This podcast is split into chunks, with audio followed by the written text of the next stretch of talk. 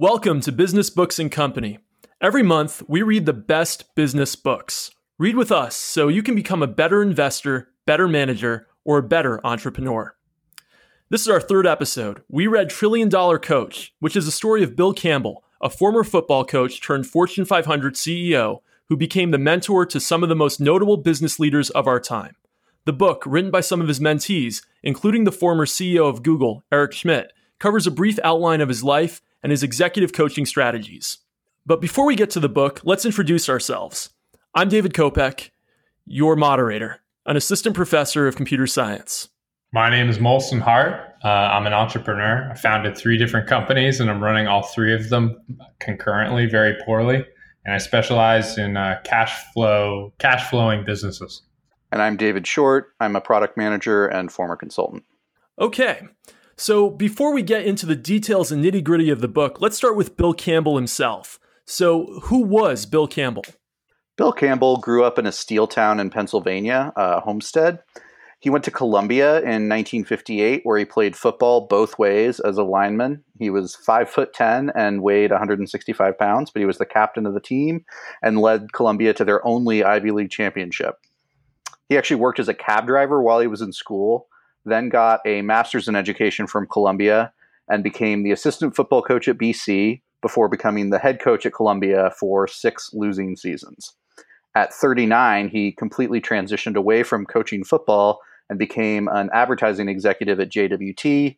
He then went in house at Kodak, where he became the head of European consumer products. John Sculley ultimately recruited him to be an executive at Apple, where he was the VP of sales and marketing and within nine months actually led the launch of the Macintosh. There's an interesting story where he ignores the board advice for the 1984 Super Bowl ad and says, um, "F it, let's run it." Um, and that was all within five years of leaving coaching. Uh, after that, he became the CEO of Claris, which was a short-lived Apple spinoff of non-OS software development. Then the CEO of Go, which there's a pretty good book called "Startup: A Silicon Valley Adventure" by Jerry Kaplan that documents and then CEO at Intuit. He was then an executive in residence at Kleiner Perkins and an executive coach to Steve Jobs, uh, many people at Google, including uh, Eric Schmidt, Larry Page, Jonathan Rosenberg. Jonathan and Eric are the authors of this book. Brad Smith, the CEO of Intuit, John Donahoe, CEO at eBay, Ben Horowitz, Bill Gurley, Sheryl Sandberg. And in addition to all of the coaching that he did, he was also a board member at Apple for 20 years, chairman of the board of trustees at Columbia, and chairman of the board at Intuit. Um, the thing I found really interesting was that he actually didn't take cash or equity for the coaching that he was doing. He really just did it out of the goodness of his heart. He felt like making great leaders was an important and valuable thing to do. Um, so, for listeners who are not familiar with the technology industry, he's basically one of the most connected technology executives of the past 20 or 30 years. Is that fair to say? I mean, I'm not in Silicon Valley, but that's certainly what I've heard. I also heard he coached like the Airbnb guy, Brian Chesky, and just throughout the years, I've heard everyone um, talk about how great he is. Ben Horowitz, who's someone I respect, who also wrote a good book, Hard Thing about how hard things. And then Ben Horowitz makes an appearance in this book a couple of times. Okay, so getting into the book itself, what were some of the most important coaching strategies that Bill Campbell employs? that were effective with his mentees? So the thing that the main thing I took away from this book, and it actually, it, even though I didn't like the book, it changed the way I did management. So in some ways, it was a good book. Is that he combined caring, which is something I already, already understood about management and how important that is, with candor. So I think what that guy's special skill was is that he was able to communicate the truth without alienating people, without making them angry, without making them feel bad about himself. And I don't fully understand how he did it because, you know, you know, at one point in the book they talk about how like one of his like favorite sayings or something like that is like you're as dumb as a post or don't f it up. But he somehow managed to say things like that while at the same time really broadcasting broadcasting to that person that you really cared about them. Maybe it was with like a touch or a grab or a hug. You know, you you go in for a hug and say, you know, don't f this up or whatever. But that to me is what I took away from the book, and that's what it, that guy's philosophy seemed to be. Bill Campbell. Yeah, that's a great point, Molson. And I think that is one of the critical things to take away is that he talked about coaching in the moment and not waiting for performance reviews. He also talked about delivering critical feedback in private, so not doing it in front of everyone. But then the way that they talk about him in the stories, it does sound like he very openly did criticize people, but that he had built such a sense of trust and friendship and community with people that they knew he was doing it from a you know goal of making them better, not a goal of insulting them or making himself look good. So he could be brutally honest with his mentees, and yet they still somehow responded to that always in a positive way. Is that a fair summary? I'm sure that's not the case. There's no way that people weren't ever offended by some of the brutal things that he seemed to say. But I think that he had developed enough camaraderie and he'd had a track record of success so that people did trust him. And so they took the negative criticism and saw what the real, you know, nugget of wisdom was there. They didn't just say, oh, this guy's being mean. He does clearly care about me. So I'm going to think past my initial negative reaction that everyone has when they're being criticized and actually try to find the value. And a, a lot of very successful people apparently did trust him to do that. So I'm sure over time it becomes easier and easier for new people to say, okay, all these successful people before me have said that his advice is invaluable. Maybe I should trust it as well. So there's a part of the book, and it's a chapter, or I don't know what it is, but it's called Top 10 Billisms. And I think it's almost worth uh, talking about so the listeners understand what we're saying. Bill often had a unique way of telling you that he loved you. These are his top 10 favorites. You should, you're as dumb as a post. He's one of the great horse's ass of our time. You're numbnuts. You've got hands like feet. Don't F it up. That's the sound of your head coming out of your ass. I mean, I, maybe maybe when he was delivering lines like this, he was just like kind of like joking. It's unclear whether or not he was he was delivering lines like this in front of other people. Maybe these are just jokes and when he's doing candor plus caring he's he's saying different things. But this is pretty striking. Like these being known as your top 10 quotes your top 10 billisms for someone who's also known as like the de facto most respected ceo coach in all of silicon valley which is like the greatest gdp generating area in the entire world today. Right. He's extremely candid and he's not politically correct. It, none of those phrases that you just mentioned are politically correct. And he also was known for hugging a lot, right? Do you think that if he hadn't been this storied coach already, that this kind of behavior would fly with a modern post Me Too coach in today's world? That's an interesting question. I wonder if he like hugged it, Marissa Mayer and Sheryl Sandberg as much as he hugged like uh, Eric Schmidt or whatever. My guess is that he did, and that if the right person or wrong person perceived it negatively and spoke this way about him before he was the most famous coach and known for hugging everyone and things like that, then I'm sure it, it could have led down a potentially negative path. But it doesn't sound like he was doing actual, you know, terrible things in a in a Me Too way. He was just a, you know, very physically expressive, friendly person which honestly is not something I'm super comfortable with. I don't know if I had a boss who hugged me all the time, I would be super excited about it. And so I don't plan on taking that away as something that I'm really going to pursue for myself. But I do think that the ideas he has about ways to make people feel like they're part of a community are really important. And once people do feel like you're sort of part of their family, when you really do know all of the details about their family, that is different than just a, a normal boss. Right. I wonder if it's this kind of thing where you don't want to be the one not getting the hugs. So I don't know if you remember this episode of the TV show Friends. Chandler has a boss who will pat everyone who's successful on the butt all the time. And it makes him really uncomfortable. So he goes and he tells his boss, you know, I don't really want you to do that to me anymore. It really makes me uncomfortable. And then he's the one not getting it and everyone else is. And then he's like, you know what? Maybe I should be getting it because it makes me actually feel like I'm part of the team. And so then he actually ends up asking his boss for it. So I wonder if this is one of those situations where even if he was making people uncomfortable, he's a super famous coach. And so you're just going to want it because you want to be part of that club of people who he hugs. Imagine being Bill Campbell and be like, this is my legacy. just like grab ass on friends. maybe I'm going into it too much, but let's no, get into. I, th- I think it's totally true. I mean, I, I try not to touch my employees outside of like high fives and stuff like that, but. I, I've seen like probably stupid studies where they talk about how NBA teams that give each other fives more win more. I don't know if that's because they give each other fives because they're winning or because the fives cause them to have better teamwork. But I, I don't know. I feel like we all intuitively feel like the more that you're like kind of like touching and grabbing your team members, the people who work with you, the people who work above you, probably the more you care about them. And if the more you care about them, the better you're going to work with them as a team.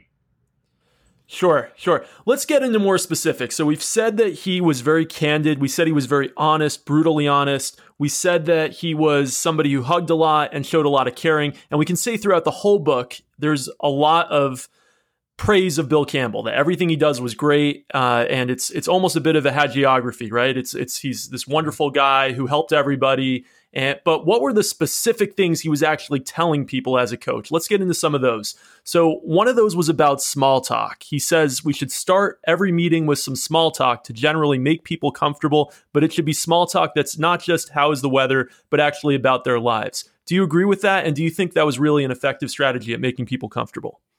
I think it totally is. I have actually already implemented this for myself. Not that I didn't ask people about their weekends, but I've made it more of a point at the beginning of every meeting on Monday that I do. If there, oftentimes there are multiple people joining a meeting or something, so there's there's kind of that awkward like when do we start? And so it's easy to just say, "How what'd you do this weekend?" "Oh, I went to New York and saw this play." Blah blah blah just helps you to make yourself into more of a person by explaining what you've been up to and you hear more about their lives and what they care about and it's honestly just it is nice to hear and uh, talk with people about things beyond the you know report that's due soon or the project that you're you know in the middle of or how close you are to finishing something. We should have done it before we started this podcast. Just you would have felt more comfortable. You would have been better in the podcast if we had had some more small talk I mean, I'm not even sure if you like me as a person, Kopec. So every now and again, you should be like, "Hey, what you do this weekend?" Be like, "I don't know. How about you?" no, but uh, just being facetious there. Um, I I also implemented it. I also think it works. I think it was a great little, simple, easy to achieve addition. Uh, it's not just about like creating a caring. It also like takes the edge off a little bit. I think in an otherwise like scary meeting. That makes total sense. Okay, another one of his specific coaching strategies is what's called the rule of two. If you have a disagreement between teams about something, have the two most invested on those two teams meet on their own to come to a decision. Have you ever employed that strategy in your careers? What do you think about the strategy? It seems kind of arbitrary to me. I, I don't know. I, I think it could work, but I think there are a lot of different ways to potentially resolve conflict in a group. But I think it's it's better than nothing, so I'll probably try it the next time I run into the problem and, and see if it seems to work well. But most of the time, I instead say these seem like the things that we're debating about.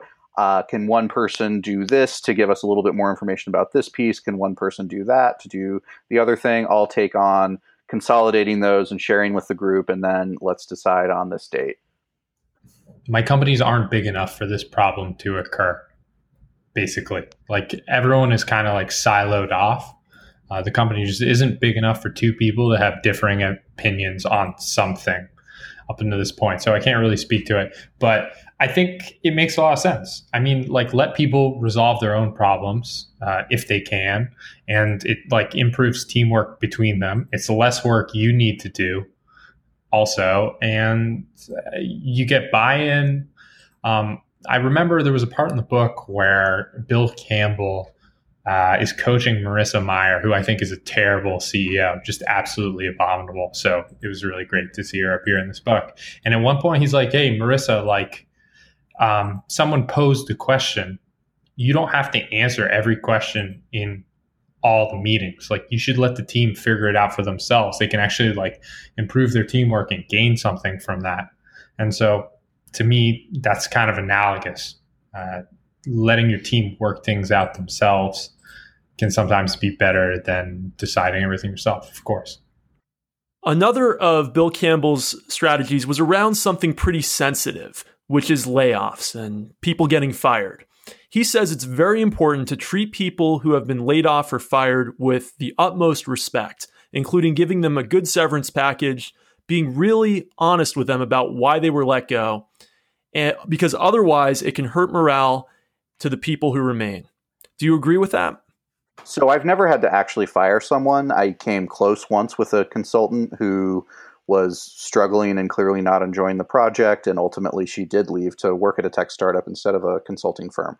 So I can't speak from personal experience, but I think it fundamentally makes sense. You want people to think highly of the experience that they had. They can ultimately still send people in your way. If you leave on good terms, it only opens up, you know, better opportunities for the future. There's no reason to attack someone just because they didn't meet all of your expectations and they're not going to be able to continue to work. So obviously, I think we all agree that you should treat outgoing people with decency and you should be moral and and utmost of, of utmost importance. You have to be fair to them. But I'm not sure it makes that much sense to like really roll the red carpet out the door for them. I mean, what what's what's the point of that? Well, what if they speak poorly about you? For example, I was working at a startup that I was a co founder of seven years ago, and we were running out of money and we had to let somebody go. Uh, and when we let that person go, we gave the, we didn't even have the money really to give them severance, but we gave them two weeks anyway because we felt it'd be really disrespectful not to. If we hadn't, and then they had gone on social media and said something negative about the company, let's say the company had recovered, and then maybe we would lose a future employee from that negative person to person chatter. Yeah, I, that's certainly a downside. Um, I wonder to what extent extra severance accomplishes that. Because pretty much anyone who gets laid off is going to talk poorly about the company that laid them off, almost certainly. Okay, fair enough. What about the other part about this? Giving an exact reason. Bill Campbell apparently thought it was important that you really tell somebody why they were laid off, not kind of beat around the bush and say, "Oh, we're we're downsizing," but but give them a specific reason why their role is being eliminated. I think that's honorable. I think it's good for the person who's being laid off. Uh, like in the long run, obviously in the short run, it feels terrible for them if it's like, yeah, you were bad at your job for the following reasons. But in the long run, it's the right thing to do. Of course, the flip side of that is it's enormously difficult to tell someone, hey, you were not good for this job because I just, you know, don't think that you're good at X, Y, and Z. So a little bit of a double-edged sword there. You probably probably the right thing to do is to tell that person why they're laid off, but you kind of need to bookend that constructive criticism with positivity on, you know, on as you lead into it and as you terminate that message. Another one of Bill Campbell's pieces of advice to the executives that he coached was to make product people the stars of any cross functional team. And this is interesting because he himself was not really a product person in the sense that he, he was a football coach. He went from being a football coach to a sales guy and a, and a marketing guy, and then rose from that to become a CEO. So he was not an engineer. He was not somebody who was, let's say, a software developer or a hardware engineer or something like that. Yet he really put those people on a pedestal. Do you agree with that philosophy? And do you think it's interesting that, given his background, he came to believe in that? I think it's kind of just the Silicon Valley approach in general. I think engineers are the most highly paid and most difficult to hire uh, people in most tech companies that's probably not entirely true. I'm sure there are certain types of senior executives that are difficult to hire for as well. But I think in general, it's it's a very common Silicon Valley thing. It's not that common in other parts of the country, and I think you know that's basically what defines a tech firm for me is that you know the engineers are put at the the center, seen as the most important, and it's not a sales or marketing person who gets to make the decision on the direction that things are going. Are engineers even product people though? It can depend. So I think in some organizations, engineers have a lot to say about product direction. And in other organizations, there's a product manager type role, or there's uh, somebody who is actually on what's called a product team that's separate from an engineering team that may actually be dictating to engineering. So I think it can really it can really vary. So here's how I think about it. In the short term, the most important people in any company are the salespeople. After the salespeople, you have the product people. In the long term, the most important people in the company are the product people, and the second most important people are the salespeople. After that, there's a huge drop off. So you mean what are some other roles like HR, legal? You'd put those way below. Oh my god, yeah. Okay. It, it almost never matters. Okay. David, what do you think? So having worked in a tech firm for about 2 years now, I've really enjoyed the dynamic of the way the way it works for us is that product managers ultimately own the backlog and the engineers own what it is that they're going to work on in a given sprint. So the product manager decides this is the project that we're working on, this is the long-term goal that we have and these are the separate tickets for how we're going to get there and then the engineers agree this is what I'm capable of getting done in the next 2 week sprint. But on longer term scales, we'll also work with the engineers to say, there's you know a need, there's some tech debt that we have from something that's happened before. We're going to the product's not going to work because it's going to operate too slowly because of some decision that was made before. So while you want this new feature. Instead we need to invest in a refactor of some of the code in order to get it into a better state. So i think we have a pretty good balance. And then we're regularly meeting as product managers with other business stakeholders and they're giving their insight as essentially customers of the software that we're developing. And so working through that process, they get to sort of on a quarterly basis say, this is the direction that I think that you should be going, but the product manager is owning it on a sprint by sprint basis in uh, consultation with the engineering team. Mark Zuckerberg works on product probably four out of five days a week. Mark Zuckerberg, outside of his little code experiment where he's like, I'm going to start coding again, or however he start he, he sounds, does not code. He no longer does engineering work. I think that that's not originally what we were talking about, but to me, that says a lot about uh, kind of like where the importance lies. Not to belittle engineering. Obviously, your product needs to work if it's a software product, but uh, you know, product in the eyes of the customer is of utmost importance. David, I'm interested putting on your consulting hat. I think you worked for the better part of a decade as a management consultant. Do you agree with Molson's assessment that product people and sales people matter so much more than any other function in the company. Did you ever come into companies where the legal team was really the, the roadblock or maybe the HR team was causing huge issues?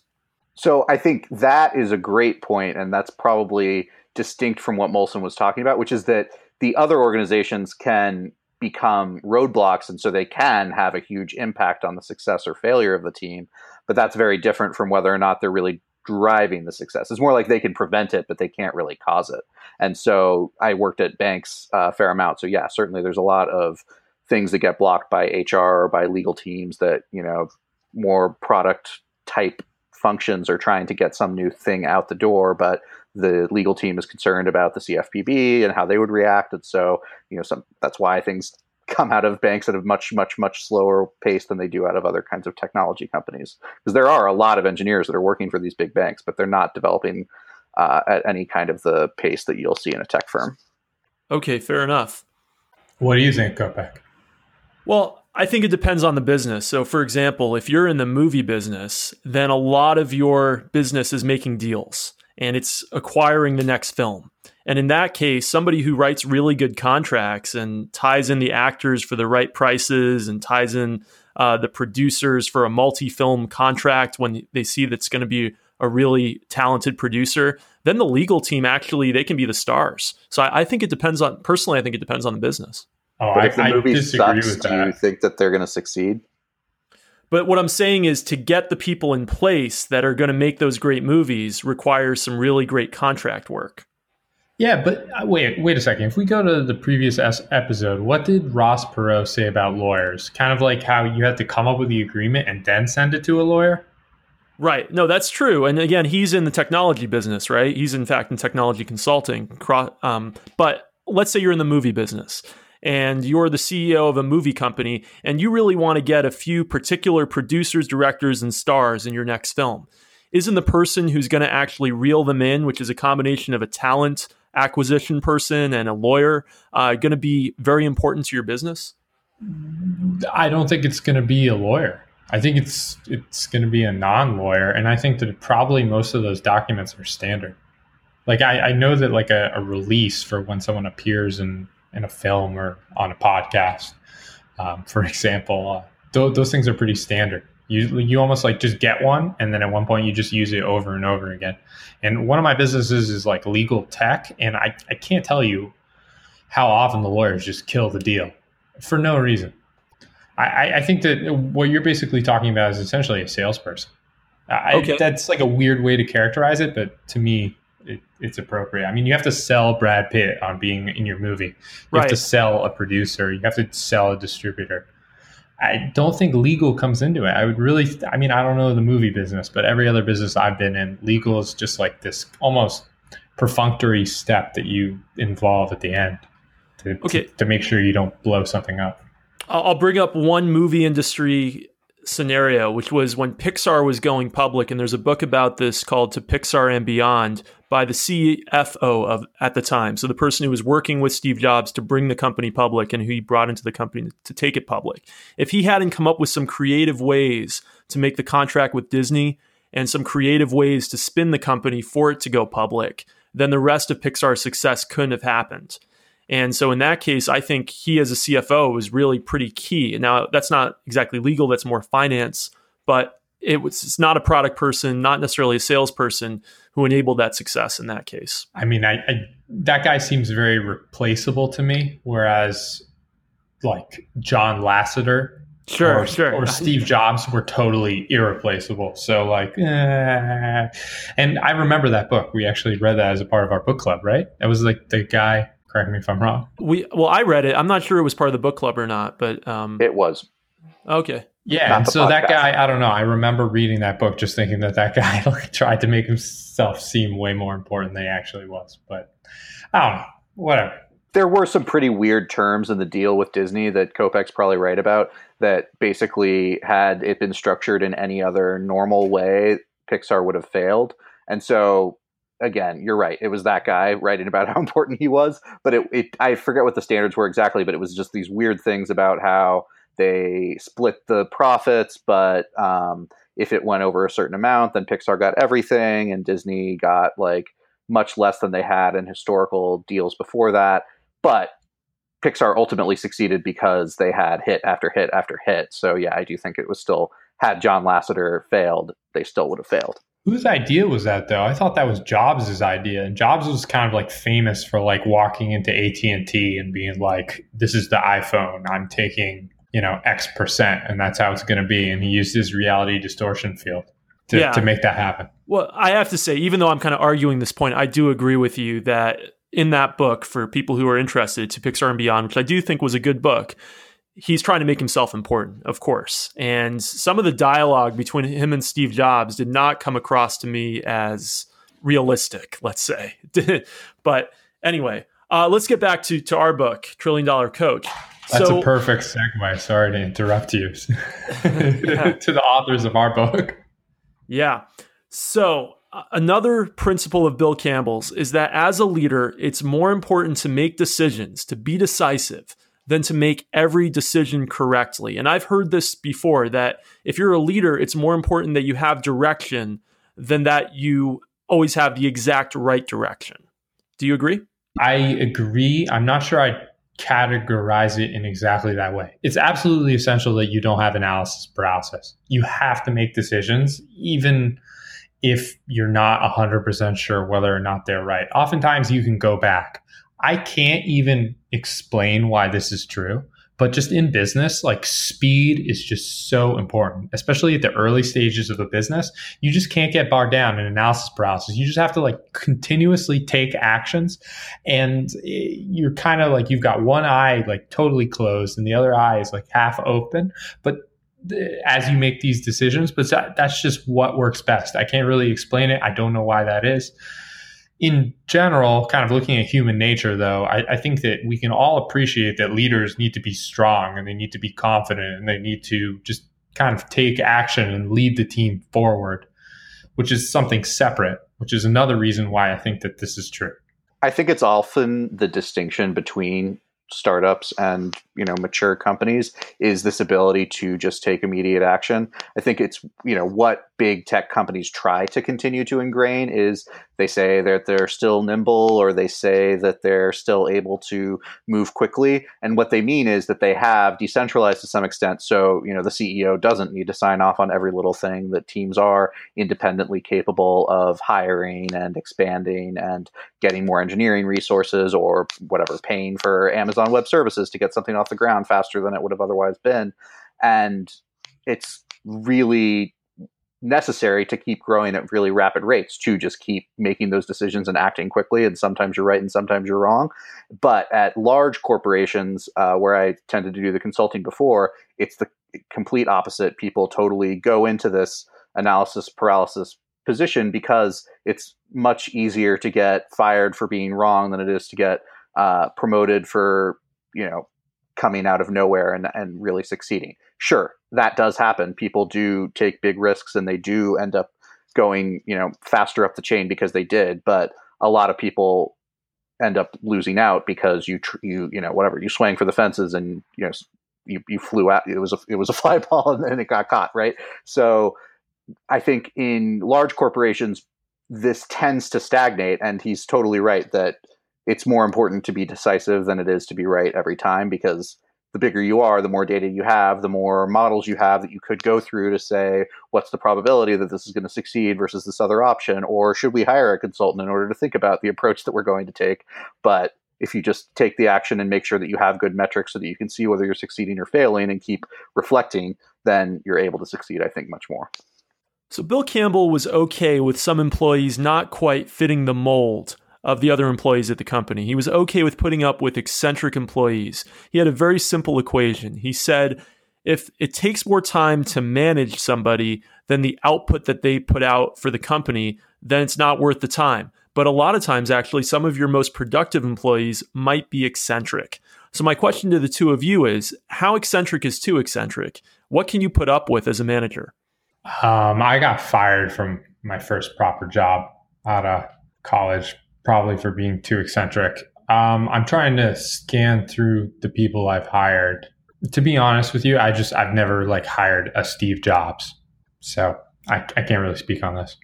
We talked about it a little bit in the last podcast on sort of 10x engineers and can you deal with that? I, I mean, I, th- I think his equation makes sense that there are people that flout normal societal conventions but are so good at what they're doing that it's worth it to deal with them. And then there are people that are actually causing more of a problem than they're worth, even though they might be quite successful. If they're making 10 other people not succeed, then it's not worth it, even if they're 10x. Agreed. You know, five years ago, uh, when I was running my uh, iOS development consulting company, I was adjuncting at a community college. And I remember very distinctly when I started doing that teaching computer science classes, the chairman of the department said to me, you know, you have to maintain high standards. Even though a lot of these students are going to fail, maybe even a third of them fail in an intro to computer science class at a community college, you still have to maintain those high standards because otherwise the degree becomes worthless for everybody else. Bill Campbell said something similar in the in the book, or at least through the the authors of the book. He said that you have to always maintain the highest of standards, even while you might still be compassionate towards people's faults and towards the things that are going on in their lives. You still can't excuse those standards slipping. Do you agree with that? For sure, it's toxic. As soon as you like excuse or allow bad behavior, low quality work, it demoralizes everyone who puts in good work. Yeah, absolutely. You need to very quickly give feedback. You need to have expectations that they're going to deliver something in a specific time. And if they don't do it in that amount of time, then you should immediately ask them. Really, they should have told you beforehand why they weren't going to and what it is that's taken longer than expected. And if you have that happen for two or three weeks and they're still not getting up to speed on things, then you just have to move forward and they need to leave. Is there any time when you've allowed an employee to have lower than your highest standards because of something going on in their life and that was excusable? Yes, for sure. Um, people are not like a straight line on a graph. Uh, we're all like this. There are days where we do poorly. Maybe we were hungover the night before. The the day we're working because we drank too much the night before, or you know, a really stressful event occurred the night previous and or the day previous, whatever, and so we don't do a good job. And then we also have days and weeks where we're performing at a high level. Um, people's performance is variable. There's another time where you allow kind of poor standards to persist, and that's when you really need the person, and that's a really kind of difficult and toxic situation to be in, where you know let's say you have some 10x developer who's toxic, but at the same time, that person is absolutely necessary and critical to the success of the company. That's a really tough situation to be in as a manager. Okay. So we've talked about a lot of the specific recommendations of Bill Campbell. Which ones have I missed? What were some that stuck out to you from the book beyond the ones that we've talked about so far? So he talks a lot about people uh, and I, I, don't know. There's a couple quotes that I have here that I thought were good. To care about people, you have to care about people. Um, and he apparently said that a lot, but it actually totally does make sense. and it's it's obviously whatever. There's a there's a word for for this that I'm I'm blanking on, but it's actually not very hard. If you actually care about people, you will ask them those questions about their lives and you will be genuinely interested in whether or not they're succeeding and you will review their work because you care about them and you want them to succeed. So it really is just like an kind of an input thing to some extent. And then he also talked about uh, Bill looked for four characteristics in people. The person has to be smart, not necessarily academically, but more from the standpoint of being able to get up to speed quickly in different areas and then make connections. Bill called this ability to make far analogies. The person has to work hard and has to have high integrity. Finally, the person should have that hard to define characteristic grit, the ability to get knocked down and have the passion and perseverance to get up and go at it again. So these are kind of standard things that people would look for in employees, but I do think that they're, you know, a good summary too. You want someone who's smart, high integrity, uh, has grit, and you know, able to figure out what they need to work on. When Brad Smith took over as CEO of Intuit, uh, Bill told him that he would go to bed every night thinking about those 8,000 souls who work for him. What are they thinking and feeling? How can I make them the best they can be? That's like hugely essential. I mean, if you have 8,000 employees, just like a 10% improvement in company wide motivation can just have enormous results. That makes a lot of sense. One thing we didn't bring up about the book is that the authors do try to give it a bit of an academic spin. They'll talk about, oh, here's this principle of Bill Campbell's in his coaching, and then here are some academic papers from business academics that show why that's true. Did you feel there was a bit of confirmation bias there where they would they already thought Bill Campbell was the greatest coach of all time, and then they happen to find papers that supported the things that Bill Campbell did? Or did you feel that those really added value as you read the book?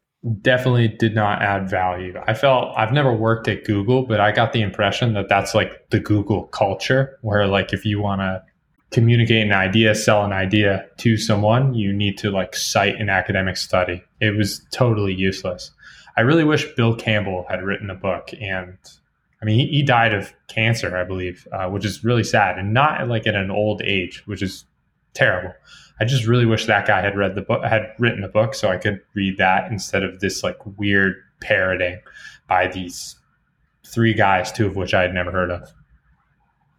Yeah, I, I mean, I think the research says parts of the books just felt like the least value add to me. It felt like it was like um, Adam Grant's grad student was writing this, or whoever the third person is in the the. So there's Eric Schmidt and there's Jonathan, and then there's Alan Eagle, and Alan Eagle was Jonathan's speechwriter or something like that. So I'm guessing it's that guy who put in the the research on what does the most recent academic research have to say about things that Bill just knew from his gut. But totally agree, it felt like a complete waste of space in the book. Well, it's a great segue. Do you think that Bill Campbell actually would have liked this book? No. Why?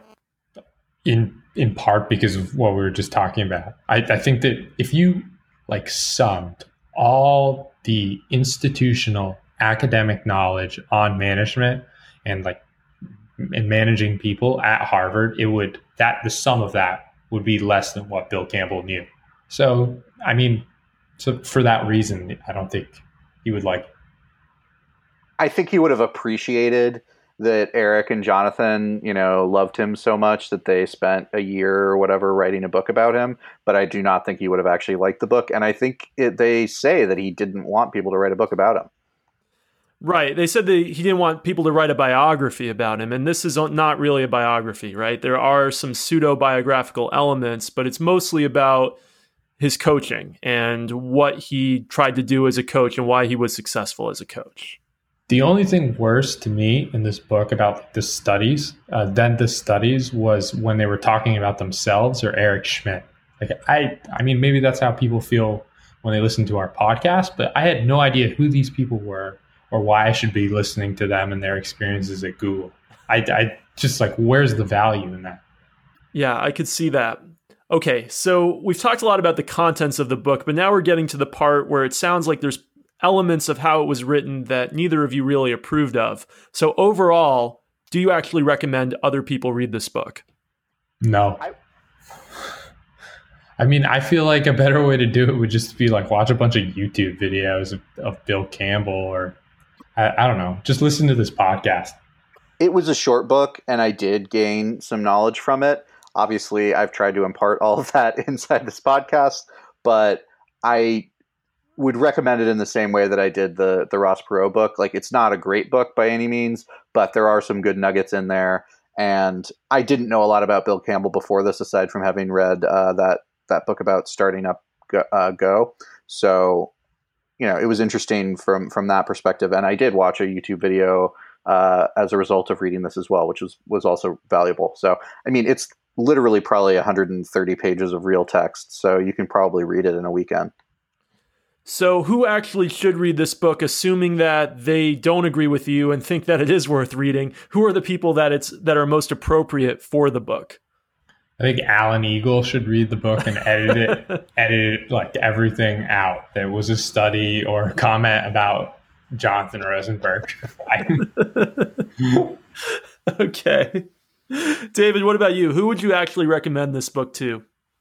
I would say people who are struggling with coaching. I think it's certainly part of my job and not something that I think I'm necessarily the best at. So I think I got some nuggets of wisdom from it. And, you know, maybe his family or whatever too. It's just like a nice thing, to, thing, to hear. How great Bill is. Just burn it. Funeral pyre. well, we apologize. the problem, okay, look, the book isn't actually that bad, and I and I did like learn. I really like combining honesty with can- caring, candor with caring. It just, it just, the book could have been so much better. And when you have such a great man with like so many stories to be told out there in Silicon Valley, I feel like it's kind of hard to write a bad book. I mean, you know, I yeah. Yeah, agreed. It's not a bad book at all. I think I gave it four stars on Goodreads or something like that. It's just not nearly as good as it could be, and so that's the the struggle in, in recommending it. Is like hopefully someone will write a better Bill Campbell book one day, but sounds like Jonathan Rosenberg and Eric Schmidt spent a ton of time with him. So I don't know who uh, who would who would do it better. I don't think Steve Jobs is going to be doing it. So we got to be careful. They're going to suppress our podcast on Google search. this podcast only available in the Apple iStore now. The iStore. What am I like seventy five? iTunes. okay. Well, all right, we're coming to the end here. So, is there anything about the book that we didn't talk about that you really wanted to get across to our listeners? So, maybe my favorite thing that I read in the book was about these annual trips that he does. So, he goes to the Super Bowl every year, he goes to play golf in Cabo San Lucas, he goes to play baseball or go to baseball games um, in his hometown in Homestead, and then Pirates in Pittsburgh. He goes to the College Football Hall of Fame induction ceremony he goes fishing in Butte, Montana. So all those trips sound fun. I wish I had been friends with Bill Campbell and went on these trips. But the most incredible thing about it is that he actually endowed all of those in his will. so these trips continue uh, after he died, and I think that's just the coolest thing that I've ever heard. If I ever am a you know many times over millionaire, I'm totally going to endow some annual trips. So I do go skiing in Utah every year. Hopefully, I'll add some more to my uh, annual trips list. That's pretty cool. Does that does that mean that if you die, the other people on the trip don't have to pay as much? That's exactly what it means. Um, yeah, he paid for everyone on all of these trips. He totally covered them. I am not doing that on the Utah trip, but uh, you know, I would eventually, maybe. Molson, what about you? Is there anything we left out that you wanted to mention? Yeah, so I'll I'll do a little bit of rapid fire. I've got some excerpts from the book that I thought were interesting or thought provoking. Uh, quoting from the book, they chatted with several software engineers that night, and most of the responses were similar. These engineers liked being managed as long as their manager was someone from whom they could learn something, someone who helped make decisions. I thought that one was interesting. I mentioned this earlier, but you may know the answer and you may be right, he said, but when you just blurt it out, you have robbed the team of the chance to come together. Getting to the right answer is important, but having the whole team get there is just as important. That's about Marissa Mayer and how terrible she is. and you know, I have to agree with you about Marissa Mayer. I read that book, Marissa Mayer and the Quest to Save Yahoo, which came out, I don't know, like five years ago when she was in the midst of trying to do a Yahoo turnaround. And it, how'd that quest go? Well, she she was really portrayed pretty terribly in that book. I don't know how fair the the reporter slash author was, but uh, she made some really bad decisions, some good decisions too, but she made some really bad decisions. So I would say she's probably an overrated CEO. Anyway, uh, so there were some, there was some real wisdom in Trillion Dollar Coach, but it wasn't our favorite book. So I take responsibility for that because I recommended it. But our book for next month, it's your recommendation, Molson. So do you want to tell us a little bit about what we're reading for next month? Uh, yeah, sure. We're reading Made in Japan by Akio Morita, the CEO and founder of Sony Corporation. I'm really pumped for it. I've started reading the book already a little bit. Great. I'm really excited too. Well, before we go, is there anything that either of you want to plug? And if not, how can our listeners get in touch with you? You can find me on Twitter. I'm at David G. Short. So things I want to plug. Well, yeah, follow me on Twitter. On Twitter, I'm going to put a bunch of excerpts from this book that I thought were pretty good from the Bill Campbell book, not the uh, Sony book. And I guess if you want to hear me on another podcast, you can go listen to the Recode Vox podcast, like Land of the Giants about Amazon. And I talk about what it's like to be a seller on Amazon. Great. And you can find me on Twitter at Dave Kopec. That's D A V E K O P E C. And we love to hear your feedback. So get in touch with the three of us. Let us know what you're thinking about the podcast, what we could do better. We always want to improve. Don't forget to leave us a review on iTunes or your podcast player of choice. And we'll see you next month.